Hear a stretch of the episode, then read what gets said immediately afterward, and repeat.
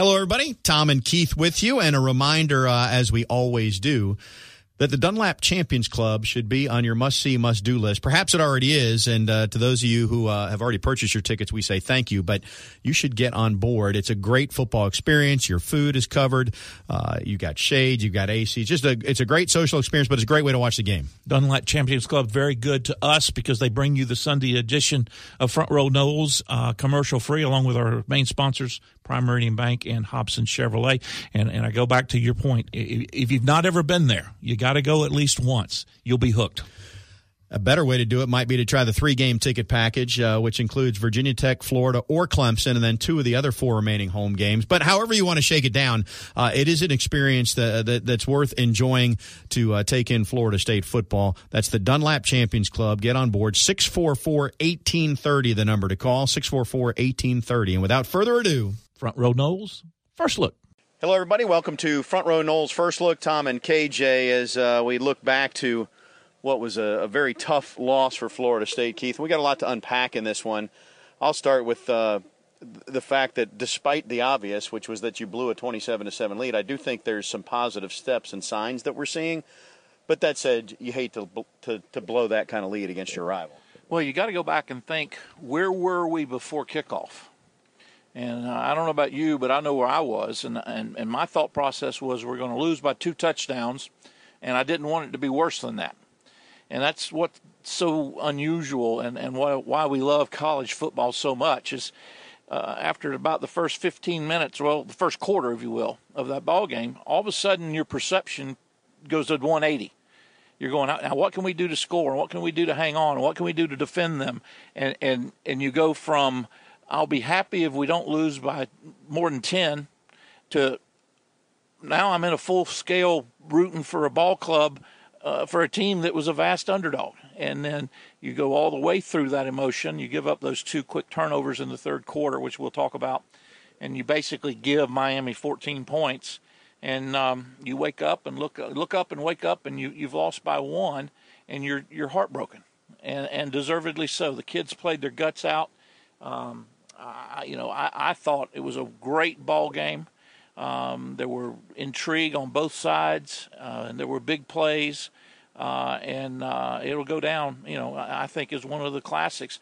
Doesn't have the national uh, ramifications that years past have, uh, but you could tell, and you you pointed out to me basically that the way Miami celebrated at the end of that ball game, it was very important to them.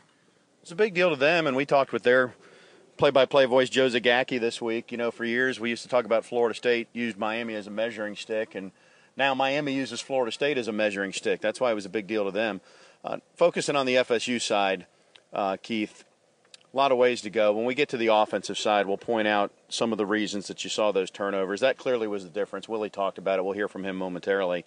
Uh, because it brought the crowd back into it. You had the crowd completely out of it. You were literally one play away from from finishing them.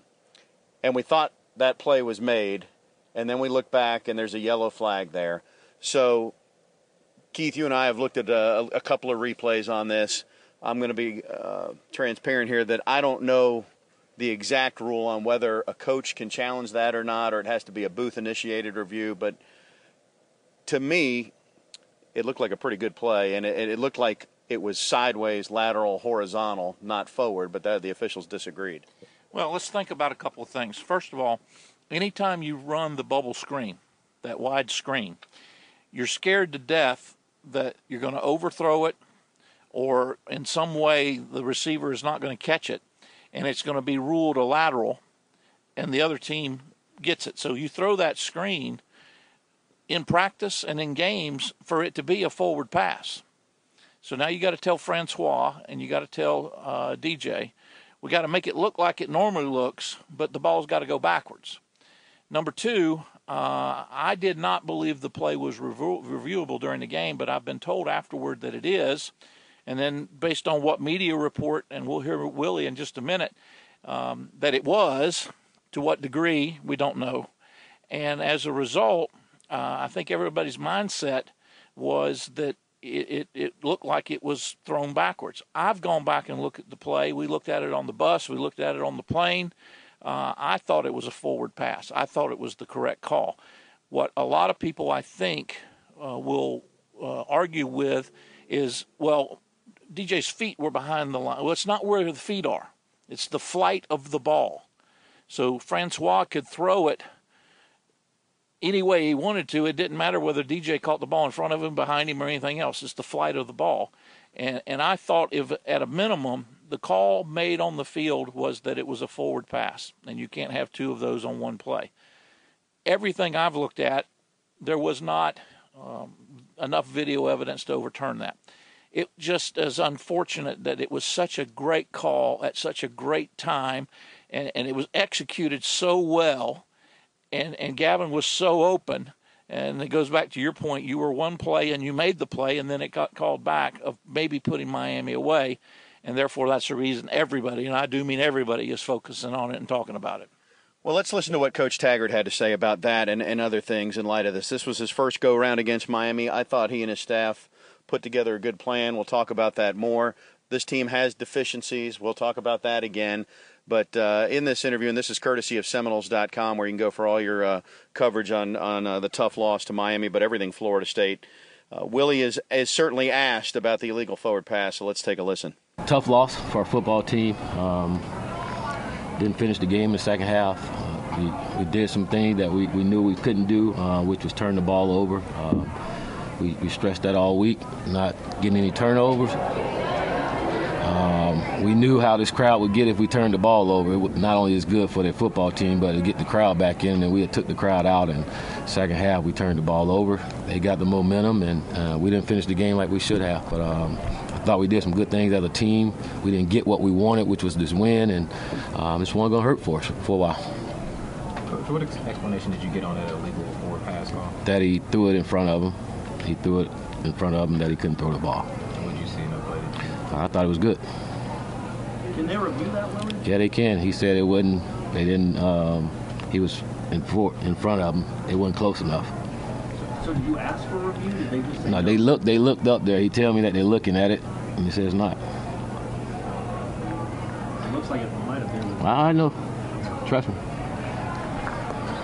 You were up 20. Just how disappointing is it just not be able to close it out? I was very disappointed. We lost the game against a rival that we really wanted, and, and again, our guys were playing well. Uh, probably playing by far our best we played all year, and then second half we just didn't we didn't finish again. Those takeaways did it all for. I mean, those turnovers did did us away. Well, the, uh, it seemed like the offensive, the pass protection in general was really good in the first half. Did they do anything differently in the second half, or did you guys have some? No, they, they didn't do anything differently. Um, they just they had some missed blocks a couple times, and uh, a couple times I felt like DeAndre could have stepped up in the pocket and not sit at the top of his drop, and that that hurts the tackle when he does that, and he's got to get better at pushing up in the pocket and take off and run when he do that. But uh, sit back at the top of your drop and wait for a guy to get open. Uh, where we're at right now, we can't do that. We got to understand that. We got to hitch up and, and get rid of the ball. They're not open. That's why he's holding it. So we got to take off. Despite the loss, did you see signs of progress today? I did, I did, and I guess that's why so is is really frustrating. I did see a sign, sign of progress, um, um, but we didn't finish. You know, we came here to win, and we didn't win. Well, this was it seemed like at least for two and a half quarters, the best you guys have played by far all year. How do you avoid them getting down now after coming up short? Oh, I, I don't think our team will get down. I think these guys are really close, and, and they bought into what we're doing. And again, they, they know we let one get away. We can't turn the ball over. That that killed us. So we don't turn the ball over. I don't think we're talking about that. So our guys know we got to take care of the football. And I told them if we take care of the football, I don't care who we're playing, we're gonna have a great chance of winning.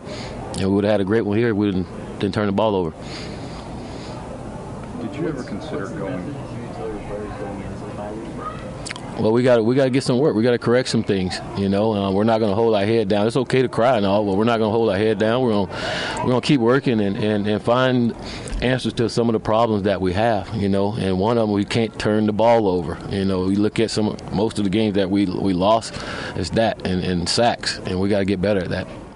So you and I differ in our opinions on this. Uh, When I when I've looked at it, Keith, to me it's horizontal at best, uh, and maybe horizontal. Period. I don't know that I'd say it went backwards, but to me it didn't go forward. But it's interesting if the official told coach they looked at it in the booth and it's not even close. I don't know how you could look at that and say it's not even close. But again, my understanding. So if that's what was relayed to Willie, and I don't know for sure if he could have challenged in that situation. But why would you if the ref just told you it's not even close? You're going to lose a timeout. So then that that means that the booth upstairs reviewed it and determined that they didn't need to kick it to Greensboro for further review from where the ACC has its referee officiating headquarters, whatever it's called. Well, what we don't know, and, and I don't know that we'll ever know, is that last part, Tom, because it was a scoring play. Okay, every scoring play gets reviewed. It gets reviewed at the booth at the stadium and gets reviewed in Greensboro. So I know Greensboro was looking at it. What we don't know, because we can't, we don't have the opportunity to ask, was was the review official, replay official in South Florida, did he or she have any communication with Greensboro? That's the part we don't know. Not to say that even makes a difference. But one of the things that, that our listeners need to understand is because it was a scoring play, the truck was already set up to start reviewing it. And, and those replays get put together very quickly. And the booth, Tommy, the replay booth could have seen four or five replays in, in 25 or 30 seconds. That's how quickly those things get put together and how quickly they're run. So it is conceivable that with the walkie-talkie, the communication with the referee, the replay official said, "Nope, nope, the flag's good. Flag's the right call." That got relayed to Willie. I don't know if I would have accepted that. Now that's Monday morning quarterbacking. I would have I would have asked for a formal review. I'd have thrown a tantrum and gotten a 15-yard penalty to make time go on. I, would have done something. I stole the referee's flag or something and made time available to do something uh, because it was such a, a, a, great call at such a great time. But that's just me, and I'm not a head coach, and I don't I don't profess to be. But uh, wow, uh, wow, it, it was a great call. We'll talk more about it on the on the offensive uh, segment next segment. We'll hear from DJ Matthews, who had a great game. Lost here in this uh, discussion is that the very next play it was third and 19 and Florida State converted to DJ Matthews, and so now they're in the red zone or just outside of it. Couldn't move it from there, but had a, a 42, 43 yard field goal that was just for as good as Aguayo was on his other two kicks, completely missed that one. And I'm not putting this on him, but when you look at the final score, those three points matter. And I know Miami missed one as well. Well, and if you make that one, you don't know how that changes Miami on their, their last drive or their next to last drive, uh, et cetera, et cetera. So, uh, you know, there, were, there, there's a lot of mixed moving parts in there. Uh, I think the, the thing that is just disappointing is that Florida State played so well in that first half and, and we're so close to maybe potentially putting Miami away uh, that it boiled down to that one play, which was a great call at the great time, executed great, just a little bit off, and that's what everybody's going to talk about. Well, we've been down this road before. When you get into complaining about the officiating, it means you're simply not good enough to beat the team on on your own. So I, I, don't like to to get on the officials too much about it. That one just really was close. Hey, there's been a lot of changes in the banking uh, landscape lately. One local bank just sold after 100 years. Others are closing or consolidating branches. But there's one local bank you can count on. That is Prime Meridian Bank on the web at trymybank.com. We will continue and jump on the offensive side of the ball first uh, and discuss what happened and what didn't happen for Florida State uh, in uh, Saturday's uh, defeat to Miami. That's when we continue on Front Row Noles' first look. Florida State falls by one at Miami, and Keith, you detailed it. I mean, just about everybody in the free world thought Florida State was not going to compete. Certainly not to the level they did, but then uh, it looked so much like Florida State was not only going to compete – I actually processed the thought at halftime and in the third quarter after DJ Matthews, and we had talked about it this week. I said, you know, nobody thought Jimbo and the and the Noles were going to win in his first year in 2010, and they walked away 45-17. And I, I really do think we are about one score away from sending the fans home, and, and who knows what the game ends up. But that's the coulda, woulda, shoulda game. So let's let's look at the uh, the offense here. I thought that Willie called a great game. There are execution issues still. The the double pass is one of them, and DJ Matthews, who we'll hear from in a little bit admitted that he probably needed to get more depth on it. Uh, that's easier said than done for the reasons you've already pointed out. But I think uh, you know that play was well set up. There were some some uh, tight end screens to Tre' McKitty. One worked in the first half, first drive for a big gain. The one that didn't was picked off and was part of Miami's comeback. Well, three things jump out at me when you talk about Florida State's offense. Number one, the first drive. Um, uh, uh, Florida State won the toss, deferred, kicked to Miami It wasn't a three and out, but they held Miami. Miami had to punt. Florida State drives the ball all the way down the field and scores.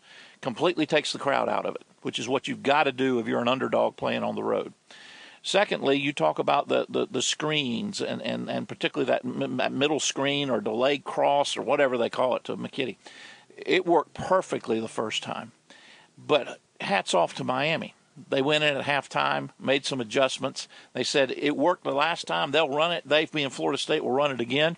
Here's what we want to do. Linebacker jumped it and picked it off. Uh, that was just great play on their part. And then thirdly, we talked about you and I did on the pregame uh, show that we got to have a big play in the special teams. You know, block a punt, return a kickoff, return a punt, and we got that. And, and in fact, the punt return was very good. I thought all game long. Uh, and and Florida State was able to do some things in field position and obviously score on that one. So you got all those three positive things going, which I'm a credit to the offense.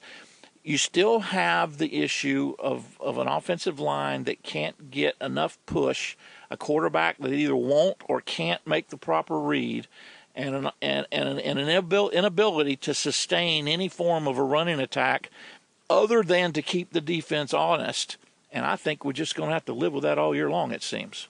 Well, we're six games in, so we're living with it. I have not seen a replay of the, you know, I'm on the field. You, if, if you're not distracted uh, working with the radio broadcast, can see some replays. Uh, just catching up, and what it what it seems to be is that McKitty didn't help Francois on that interception, and he could have flattened out his route more, uh, which would have made the interception a much tougher play. It would have made it a collision. McKitty was drifting upfield instead of coming square across, and that allowed the linebacker to step right in front of him. Uh, but again, uh, hats off to Miami. That's a great play by Miami, not a bad play by De- uh, uh DeAndre. The, the the punt returns. So obviously everybody remembers the touchdown that made it 27-7 but it was 10-7 and dj matthews went about 40 yards or whatever and set up the short field that got it to 17-7 on the touchdown pass to Terry. So he really was good.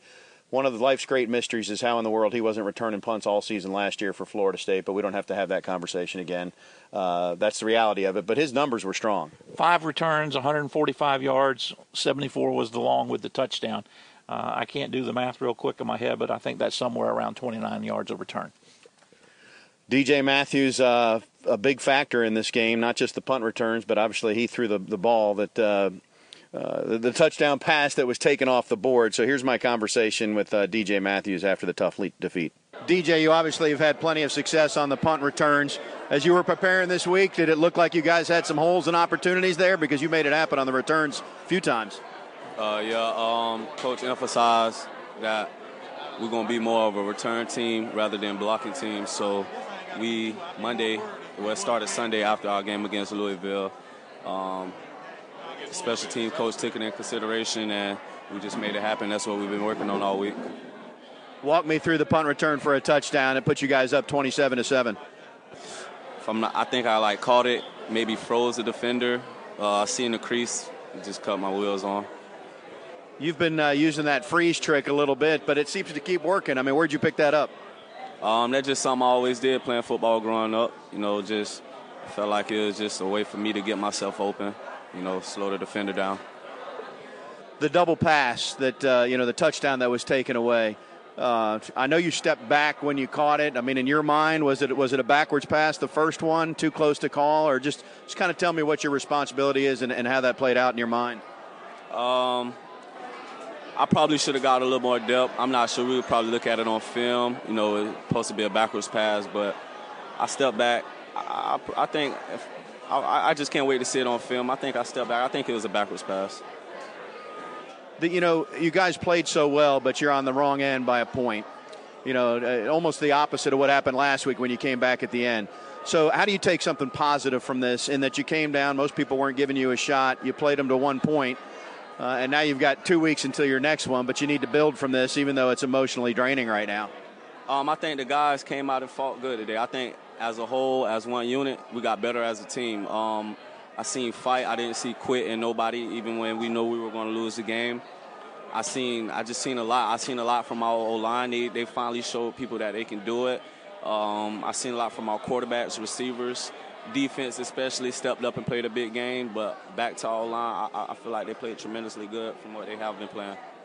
And you heard him, uh, as I mentioned earlier. He he admitted that uh, he probably needed a little bit more depth, but I mean it's hard for for the reasons you explained. You can't get much more than. I just thought it was really well sequenced in that they had just run the bubble to the right side of the field. So now you come back, it looks like the exact same play to the left, and uh, you talk about inches. That's really what it was. It really really was, and and you know again, Coach Taggart, uh, anyone else that's been around the, the the football game, college professional or otherwise, will tell you you know, in theory, one play does not make or break a ball game.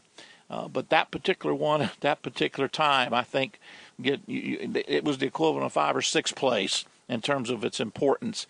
And and oh, but for a few inches, what difference it would have made.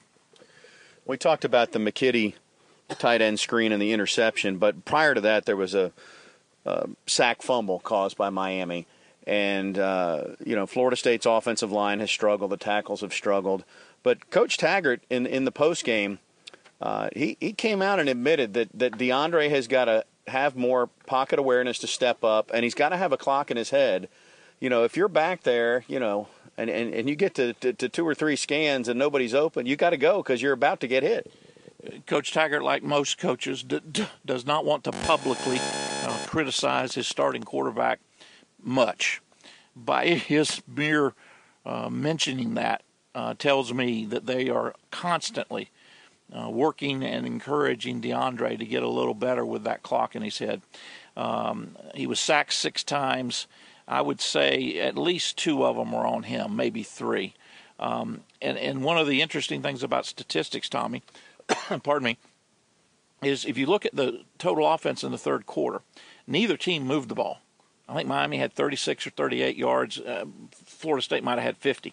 But because of the turnovers and the short field, and FSU had some sacks against Miami, uh, against Perry, that took the yardage off. But you know they scored those two quick touchdowns on those quick turnovers uh, because they had a short field. Uh, I don't know what Florida State's defense is supposed to do about that. Yeah, it would have been great if it could have held them to maybe to a field goal or something.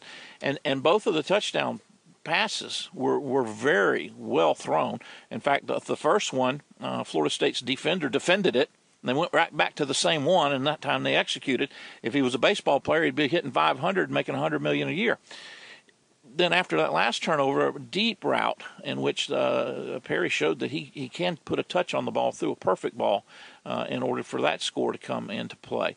Um, it's just an anomaly about the statistics because you would think Miami had two or three hundred yards in that quarter. They only had about 36. Well, in the time of possession, you know, this has been a pattern that's that's happened all year, and that is because the offense is struggling, the defense is having to be on the field more than you would want, and whether they're going to admit it or not, uh, they're wearing down by the end of some games. You know, if you look at the last series for Miami, Florida State's pretty much gassed when they needed to stop to get the ball back for the offense. One of the things here, though, that, that skewed the numbers a little bit is that Florida State lost a possession because there was a punt return for a touchdown. So that's however many yards of offense you would have gotten on that drive, and it's two or three or four minutes of clock, and that's part of the reason that got skewed. Um, I'm trying to think of other things offensively. Uh, the Landon, Landon Dickerson, you know, we hadn't seen him at practice all week. Word comes out just before kick that he didn't even travel, and, and we're hearing that it, you know, it, it may I don't know what the long term prognosis is, but I'm hearing that it's probably not good. It, very quietly, and obviously Florida State, like none of the schools in the ACC, are not releasing injury information this year uh, by agreement of the head coaches, uh, like they did last year. We're just hearing rumblings that it, it it's kind of like when you go to a review, and the review takes a long time it's probably because they're fixing to overturn something and they got to reset the clock. And where does the ball go? So the longer that review works, the more it's likely to be an overturn. We're just hearing vibes, whatever they are, and the and the looks, and I can't talk about it, and the rumblings that that Landon's going to be out for a while. Uh, now, is that uh, three weeks? Is that uh, is that five weeks? I, I don't know, uh, but it's not going to be a, a, quick return. Uh, Kelly came back and, and played uh, a couple of series, gave up a sack and uh, immediately got benched again. I think his is not so much uh, willingness and attitude. I think he's still struggling to get back from that knee injury. But it's just the reoccurring theme that we keep talking about that uh, Florida State's offensive line is just it's, it, that's the way it is. We've said this, I feel like, on every show, but you have to understand that what Taggart's offense is predicated on is the play action game. And that's why the routes are more vertical and you need extra time from the quarterback. But when you get to a point where you have either DeAndre's more comfortable or he's healthy or you have a mobile quarterback executing the read option and you're running the ball more successfully, then you, because of the play action, you're going to have time. Guys will come open, and you'll hit some of those passes. Exactly right, and it's it's all based on that offensive line being able to execute and you being able to get some yardage in the running game. And when that goes away, it just complicates everything and that's where we are right now. We're going to go away momentarily, but we'll come back and talk about the defensive effort. Florida State falls to Miami 28 to 27. Stay with us here on Front Row Noles First Look. Miami 28, Florida State 27. Another nail biter. This one goes to the Canes. Noles played better than expected. I, I do, uh, I do think the defense. We, we this is a recurring theme too, Keith. I, I think the defense is better maybe than what they get credit for ultimately the statistics are what they are. So they, you know, they rank when you adjust the metrics. I'd say top third nationally. You know, uh, the the bottom part of the top third. But they're getting worn down because the offense is not keeping the ball enough. And if you look at, at Saturday's game, they had two short fields. Uh, two of the touchdowns they gave up were, were, on fourth down, which are extra plays. I know you got to defend fourth down too. Uh, but I thought all told they, they played pretty well. Well, Florida State held Miami to just a little over two yards per rush. 46 rushes, 102 yards. Obviously, that factors in the sacks. They had five sacks. I thought, in particular, the defensive tackles had an outstanding game. Uh, Wilson, uh, Jones, uh, Christmas. I, I, thought they made some unbelievable plays uh, in the interior of that, what was up until that point a pretty good running attack by uh, Miami. Um, Perry was 13 of 32, well below 50%. He did throw for 200 yards and had four TDs, but uh, a lot of that I think was sudden change, and particularly on those two turnovers when he scored on passes uh, on on one on one fourth down. That you know it, it kind of got set up nicely for him, and he he did deliver good balls in that case. Uh, I thought the defense played well enough to win. I was very pleased. Uh, I would have I would have told you that if we could hold Miami to 2.1, 2.2 yards per rush, keeping right around 300 yards of total offense where you were, that you'd have a real good shot at winning this ball game. I think your observation is also 100% right on. Uh, Miami controlled the ball nine more minutes than Florida State, almost 10 minutes more than Florida State, ran 13 more plays. That's just hard on a defense. And at some point in time, particularly and almost all the time in the latter part of the game, you're going to wear down. And, and that's basically what happened. We'll get to the secondary in a minute. Let's listen to a conversation I had with Brian Burns. I, I thought Burns played well too. I mean, up front, Florida State did a nice job in this game. Uh, here's that conversation with uh, one, one, of Florida State's stars. Brian, obviously, it's uh, you know emotionally devastating to, to lose something like that. Uh, let, us go back and, and, and just focus on what the defense did as a whole. It seemed like at the line of scrimmage, man, that you guys up front were, were tough today. I mean, they wound up with 300 total yards. How are you guys able to have some success against that Miami offensive front and shut down the running game? We played with our technique, played what we were taught to do, and had success. Every day we practice on the same, the same techniques, the same scheme, same plan, and we just went out and executed. What challenges did their quarterback present for you? I know you batted down some passes. You guys got him uh, on the ground a few times. Um, I mean, he was he was pretty poised in the, in the, in the pocket. Uh, he didn't he didn't scramble too much, but I mean, at the times he did scramble he did hurt us. But um, other than that, we, we, pretty, we pretty much kept him contained for the most part. How difficult is it to have to contend with a short field, which you guys did a couple times there when momentum shifted in the third quarter? Yeah, I mean that's pretty tough, but our job is to stop them from scoring no matter where they at on the field.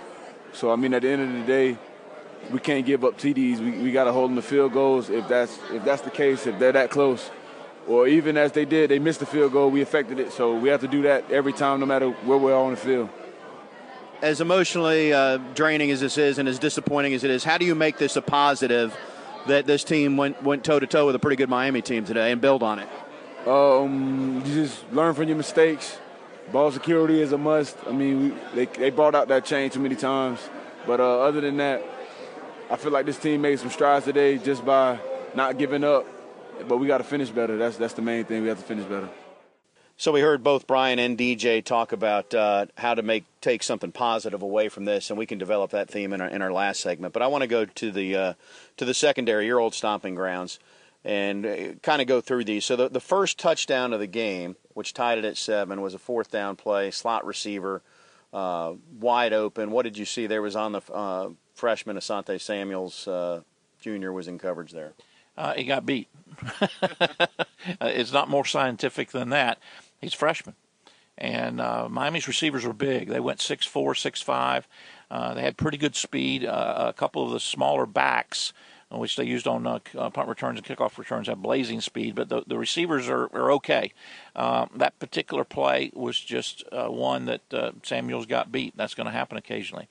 Uh, I think maybe the more important thing to, to remember is we saw some folks running wild at Louisville uh, we focused in on the safety play and how there were vertical threats that weren't getting picked up. Uh, they went a lot more man to man. Didn't do a lot of blitzing man to man, but they went a lot more man to man against Miami. And and what ended up happening is you were losing personal battles, uh, particularly with the young corners uh, when they either couldn't or wouldn't get their head back around and find the fo- football, locate the football. And again, give Perry credit. He wasn't accurate all the time, but on at least two of those touchdown passes, he threw a very nice ball, the only place that uh, his receiver could go and get it.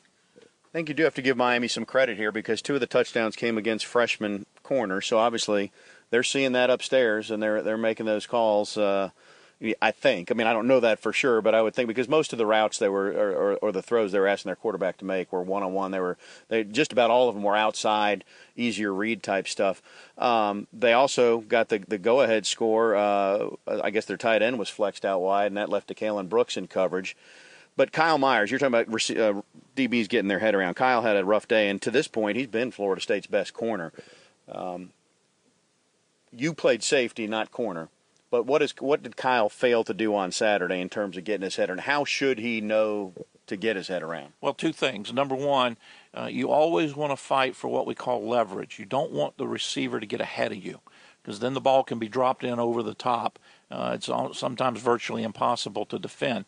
So you want to fight. Remember, you don't have the contact after five yard rule in college. So as long as the ball's not in the air, you can be hand fighting uh, with these guys. And, and one of the things that I always remember, uh, Bobby Butler, first round draft pick of the Falcons, uh, played 12 years in the league. One of the things that he did in man to man coverage is when somebody was fixing to move away from him, he would literally beat them with that outside arm against their chest or against their hip to, to knock them off stride or to, to, to leverage them or leverage himself where he can stay up with them.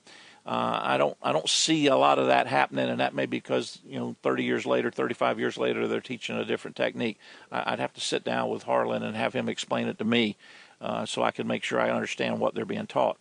The bigger thing, which you've picked up a couple of times, is that when the ball's in the air and you're trailing, as soon as that receiver's hands start going up, you got to find a way to get your head back around and locate the football.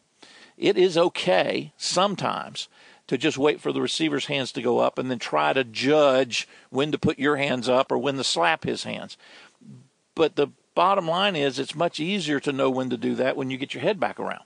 And uh, that was not done on either on any of those plays, and and, and that's the one part uh, where again, to be fair, I'd like for Harlon to sit down with me, and hopefully I can make that time at some point in the future, and have him take me through what they're being taught, uh, so that I more fully understand. But keeping leverage, not letting the receiver get ahead of you, and then getting your head back around and locating the football are two fundamental things that, that we don't seem to do well at times in our defensive backfield.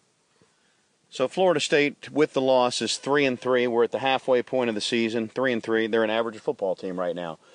I would suggest that in my mind, and we'll develop this next segment. Uh, I do feel like we've seen progress each of the last three weeks because when we left Syracuse three weeks ago, Keith. I don't know that anybody felt very good about where anything was headed, and and uh, there was some progress against Northern Illinois. There was more progress at Louisville, and despite the end result, there was progress against Miami. Well, th- this is the best ball game that Florida State's played all year, uh, and, and, Miami is a good ball club. Uh, they're a top 20 club. Uh, I don't know if they're a top 10 club. We'll wait and see how their uh, new quarterback uh, develops. But they're a good top 20 ball club. You're playing in a hostile environment and a big rivalry game. You're, you're playing a lot of young kids. Uh, this was a good ball game for Florida State. We're disappointed. Some of us are angry or, mad at the officials for the reasons we've documented. But um, uh, this was a good outing for Florida State. I'm not disappointed or, or um, mad in any way, shape, form, or fashion with the way the kids performed. As we go to break, I'll remind you that if you're shopping for a local bank, you should check out Prime Meridian Bank on the web at trymybank.com. Longtime supporters of Front Row Noles. We'll come back, uh, look ahead to the bye week and uh, the second half of the season when we continue momentarily. Back on Front Row Noles' first look, Coach Taggart said after the game that obviously uh, this was when he was talking to Gene Deckerhoff. This one will sting for a while. You know, you'd want to go into your bye on a win. Uh, you're never going to hear a coach say it's a bad time for a bye overall, though. But I, I do think this, Keith, um, that was so emotional potentially. You and I have been around this for a while, so we've been through emotional Florida State Miami games. A lot of guys on that team, they've been through last year and this year now. Uh, I, I, to me, having an extra week is probably a good thing to, to, to get past it. Well, it's also the time of year we talk about injuries and we talk about how the offensive line has been injured. Uh, you know, there's a lot of kids playing with hurts you know, sometimes you have to play hurt, uh, and this bye week gives their bodies a little bit of time to um, heal up and uh, a little time off uh, in terms of rest, uh, a mental break uh, to go along with it. Uh, obviously, if you had won the ball game, you'd be sitting in a different mental frame. But this this group's been resilient. I've been impressed with how they have fought back through some of the negative things that have happened. Uh, I'm, as I mentioned, pleased, very pleased with their effort against Miami. I thought it was a great effort. Uh, it's just disappointing and sad that you, you came up short. Uh, but that's the way college football is, and that's you know as our parents told us and our grandparents told us that's the way life is sometimes. So you pick yourself up, you dust yourself off, and you get back at it. You're halfway through. You're three and three. Uh, you've got to get at least three more wins to be bowl eligible and keep that streak alive. And obviously, you've got some opportunities to play spoiler uh, with some of the other teams that you've got coming up, most notably Clemson and, and Notre Dame, which will be highly ranked. Uh, so um, it is what it is. You go forward. NC State's unbeaten right now too. So the second half of that schedule loaded up in Florida. Got a big win over LSU. So it's it's it's really going to be loaded the back half of the schedule. Well, let's do this. Normally, what you do in a bye week, and I don't know what Coach Taggart's schedule will be as as we're recording this. Uh, you know, the, the kids will get some downtime that they don't have during a normal week but you'll still get three or four practices in. And typically, uh, if you're doing any game planning for the next opponent, it's very minimal, and you have it more incorporated into cleaning up fundamentals and that sort of thing. So my main question is, when you look at some of the read option stuff or the bubbles, and we've seen Florida State get better at this. I mean, we haven't seen pre-snap penalties for being lined up wrong since week one or two, so they've cleaned a lot of this up. But how much improvement can be made by getting three or four extra days focusing on fundamentals with the backdrop of Coach Taggart. Uh, and he said this in recent weeks. He really feels like the offense is close. Well, in, a normal week, you're going to spend a, a, you know half, maybe a little more than half of your time on game planning. So you're going to be running the plays that the staff believes are the ones you're going to have to run during the game. Well, during the off week, you could go back and all you've got to do is run your basic plays, which is back to your point.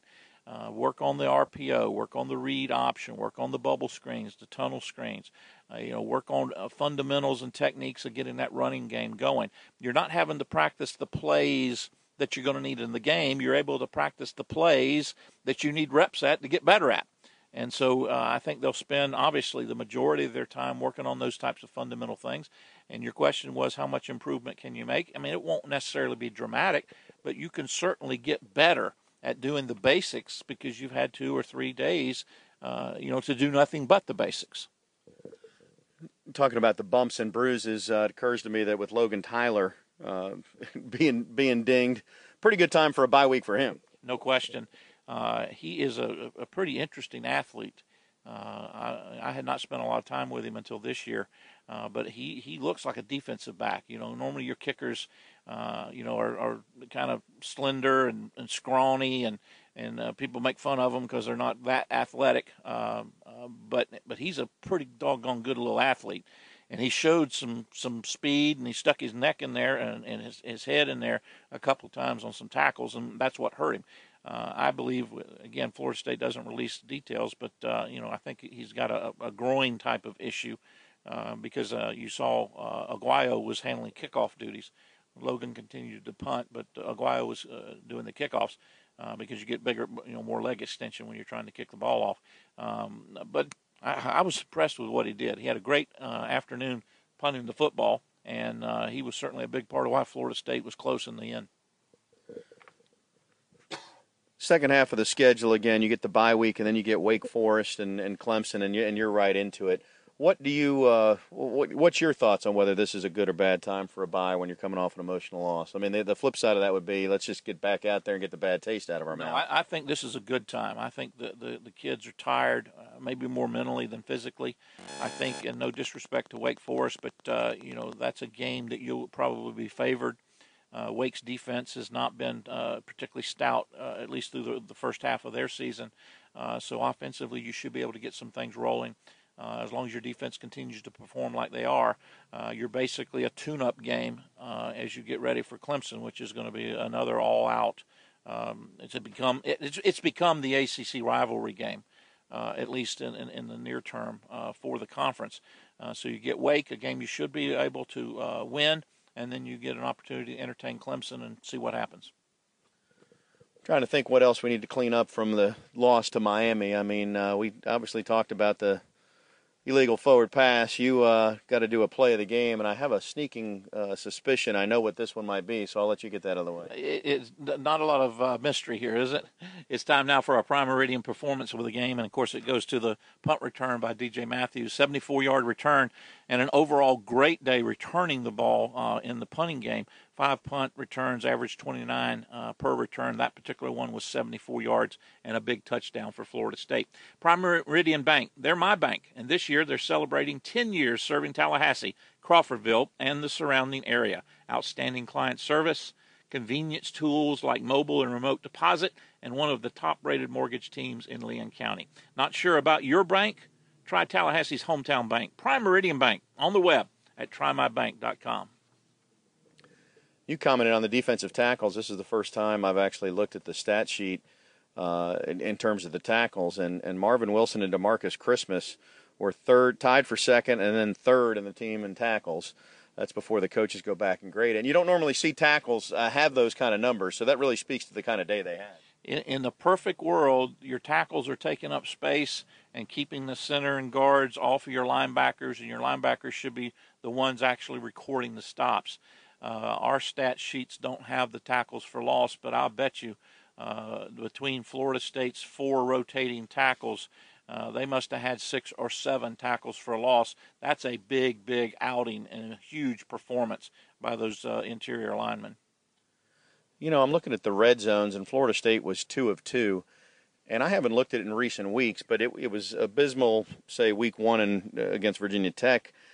I'm losing track after that, but I know the last three or four weeks it's it's been cleaned up pretty good, and it's two of two with, uh, uh, you know, you want touchdowns, not field goals, but overall they've gotten better in that area. Well, one of the reasons is that uh, Ricky Aguayo has, has, gotten consistent. He didn't miss one uh, in the game against Miami, but he hit a, I think a career long 54 yarder.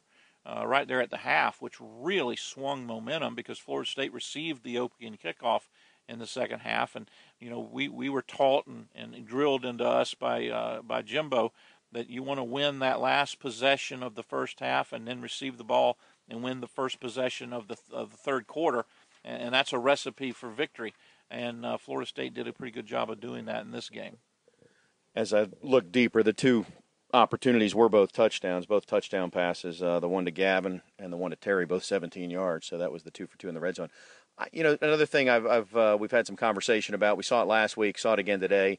Uh, Florida State is not drawing the flags when it looks like their receivers are getting held coming across the middle. So, uh, is that a matter of having long conversations with the officials before the game to say, "Hey, watch this"? Is it a matter of teaching your receivers to be actors uh, when it happens? I, I think it's more of the former. Um, and, and, I know Coach Taggart was unbelievably upset on one particular no call uh, that would have should have would would have given Florida State a first down and should have been defensive holding on uh, Trey. Uh, to the point where during a timeout he called the referee over and and you were there. Uh, I think he was polite in what he was saying, but he was very forceful in what he was saying. Um, I, I don't know how you change that, Tommy, um, other than you know making sure you in your pregame uh, discussion, you talk about these are the types of plays that we run. Remember, this is that, and that's that. And please pay attention. We're going to be running some some routes over the middle. And in the past, our kids have been getting held up and, and literally being held, and there's nobody there to call it and nobody looking for it. Can you please look for it and, if appropriate, drop the flag? coaches do have those conversations with officials. They also let them know about trick plays. So I'd be interested to know, for example, if you get that double pass set up, and we'll finish on this. Just so you guys know, we're going to have a double pass in here, and it's going to look forward, but it's going to be horizontal, and uh, you might want to look closely at that. Well, I, I, don't know if that conversation happened. I don't know how extensive. I'm not. I'm never part of those conversations, but I'm told that they do happen. And I know they happen. Now, whether Coach Taggart and his staff is having them, I don't know because I've not asked Willie specifically about it. I'll, I'll, I'll, mention one other thing that will irritate you and, and probably most of our listeners uh, because you mentioned it twice now about it being horizontal. Well, if it's horizontal, it's a forward pass. In order for it to be a legal backward pass, it has to go backwards. It cannot be perpendicular and it cannot be ahead. And I'm not saying they're good enough to know that that's what it was, but that, that's another one of the quirky things about the, the college game, uh, about rules and that type of thing. Uh, and I go back to my comment we had in the first, man, what what a great call, how great it was executed, and just by that much, it was off and potentially Florida State could have uh, it, it, it could have been a runaway if that if that score holds. You're right. You irritated me. Good to know. We'll continue the discussion on Wednesday, folks. Six o'clock. He's Keith. I'm Tom. Thanks for tuning in. Have a great day.